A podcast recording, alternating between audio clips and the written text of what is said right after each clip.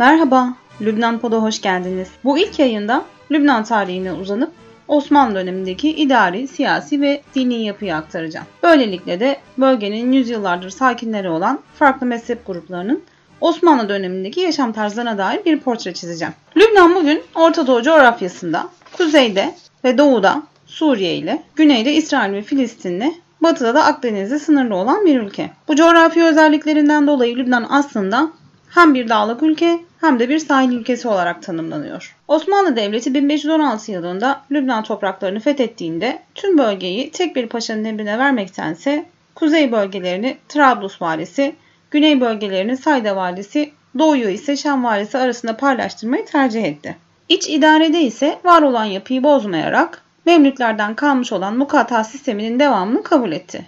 Buna göre de Lübnan topraklarının kontrolü bölgenin emiri ve onun bir nevi vekilleri sayılan mukatacılar kontrolünde devam etti. Bu aslında şu demekti. Lübnan ekonomisi tarım ve ticarete dayalı olduğu için ve dağlık bölgelerde de tarım yapıldığından dolayı toprağın istikrarlı bir şekilde işlenmesi ve vergilerin de toplanması gerekiyordu. Bu yüzden de her bölgenin emiri hem asayişin sağlanması hem de vergilerin düzenli şekilde toplanması için mukatacı denen denetim memurlarını bölgeye gönderiyorlardı. O dönem emirler arasında en dikkati çeken isim ise Dürzi Maan ailesine mensup olan 2. Fahrettin Maan'dı. Fahrettin Maan 1600 yıllarının başında önce Dürzilerin yoğun olduğu güney bölgelerde iktidarını sağlamlaştırdı.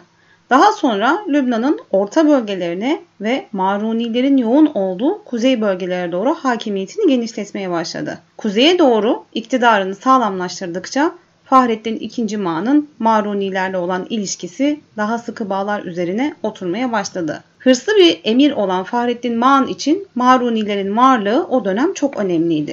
Çünkü o dönem Maruniler bölgenin en kalabalık nüfus yoğunluğuna sahiplerdi. Böylelikle de Fahrettin Mağan tarımda, ticarette ve askeri olarak ihtiyaç duyduğu insan gücünü Marunilerden karşılayabilirdi. Bir diğer önemli nokta ise Marunilerin Katolik mezhebine mensup olmalarıydı.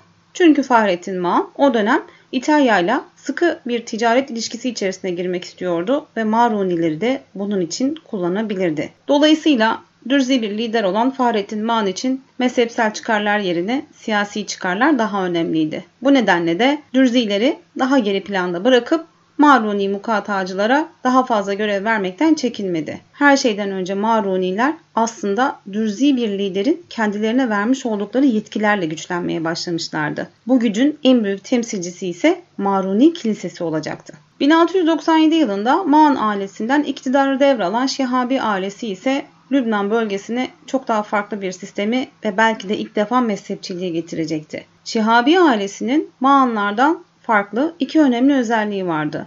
Birisi Şihabilerin Dürzi Mağanlardan farklı olarak Sünni olmaları, bir diğeri ise Teym Vadisi'nden göç ettikleri için Lübnan'ın yapısını çok fazla bilmiyor olmalarıydı. Her ne kadar Şihabi ailesi bölgenin idari ve siyasi yapısını çok fazla değiştirmiş olmasa da 1750'lerden sonra Sünni Şihabilerin Maruniliğe geçişi, Maruni Kilisesi'nin ve doğal olarak Marunilerin Dürzilere karşı daha da fazla güçlenmesine sebep olmuştu. Dürzilerle Maruniler arasındaki bu güç farkı özellikle 2. Emir Beşir zamanında ve 1832 yılında Mehmet Ali Paşa'nın oğlu İbrahim Paşa'nın Cebel Lübnan bölgesine girerek bölgeyi kontrol altına almasından sonra daha da belirgin olacaktı. Aslında 1788 yılında Emir II. Beşir bir Maruni olmasına rağmen Dürzilerle Maruniler arasında her zaman bir denge politikası uygulamaya çalışmıştı. Ama 1832 yılında İbrahim Paşa bölgeye girdiğinde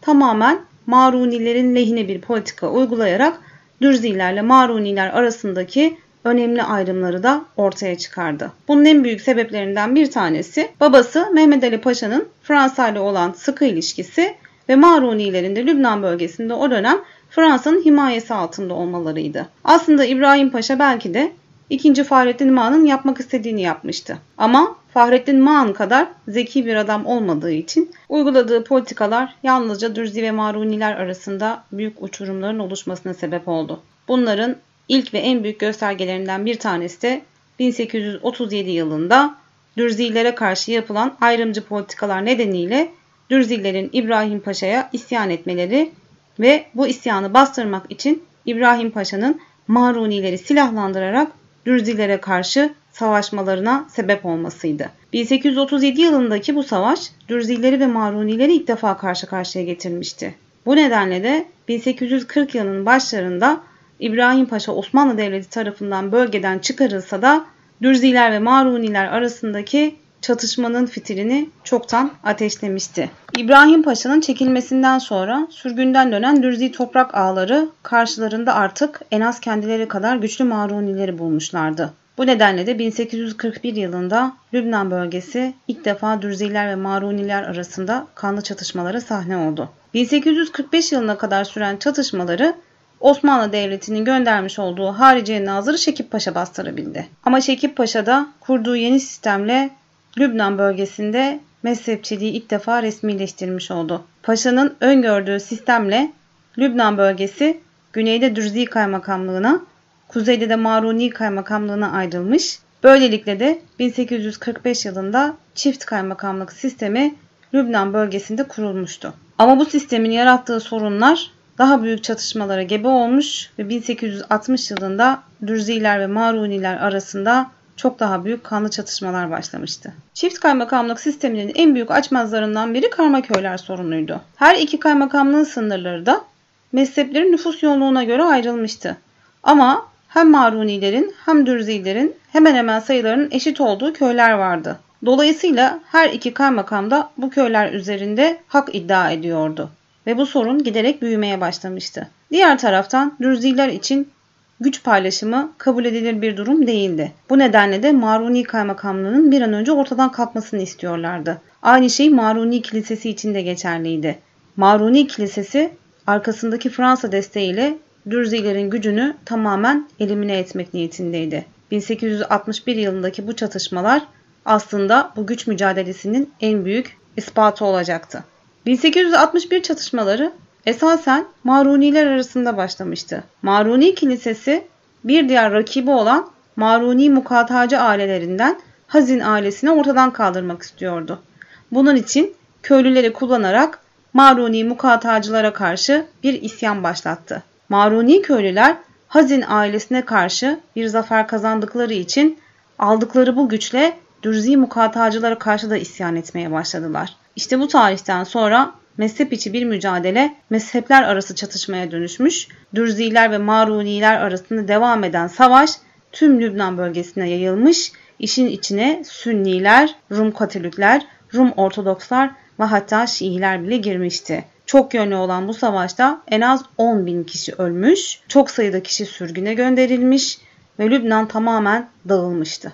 1861 yılında Avrupalı devletlerin de müdahalesiyle Osmanlı Devleti çatışmaları bastırdı ve Lübnan'a çok daha farklı bir sistem getirerek kaymakamlıkları ortadan kaldırdı. Artık Lübnan 1861 yılında ilan edilen Cebeli Lübnan nizamnamesine sahipti. Bu nizamnamenin ilk ve en önemli şartı ise bölgeyi idare edecek olan mutasarrıfın Katolik olmasıydı. Bu nizamname ile birlikte Dürziler siyasi güçlerini tamamen kaybetmişlerdi. Bölge artık Fransa destekli Marunilerin elindeydi. 1861 yılından 1914 yılına kadar bölgeye İstanbul'dan atanan Katolik mutasarrıflar her ne kadar Osmanlı'ya olan bağlılıklarını ortaya koymuş ve mezhepsel dengeyi sağlamaya çalışmış olsalar da Marunilerin ağırlığı her alanda hissedilecek ve Maruni çoğunluktan oluşan meclis bölgedeki tüm mezhepleri yönetmeye başlayacaktı. 1914 yılında başlayan Birinci Dünya Savaşı ise Lübnan'ın sahip olduğu bu özerk yapıyı ortadan kaldırdı. Bölgeye atanan Cemal Paşa, Katolik mutasarrıfların yetkilerine son vererek Müslüman mutasarrıflar atadı. 1918 yılında Osmanlı Devleti Lübnan'dan çekilinceye kadar da Müslüman olan mutasarrıflar bölgeyi yönetmeye başladılar. 1918'den sonra ise bölgede Fransa himayesi başlayacak. 1920 yılından 1943 yılına kadar Lübnan Fransa mandası altında yaşayacaktı. Bu yayında Osmanlı Lübnan'ına dair panoramik bir bakış açısı çizdim. Bir sonraki yayında görüşmek üzere. Hoşçakalın.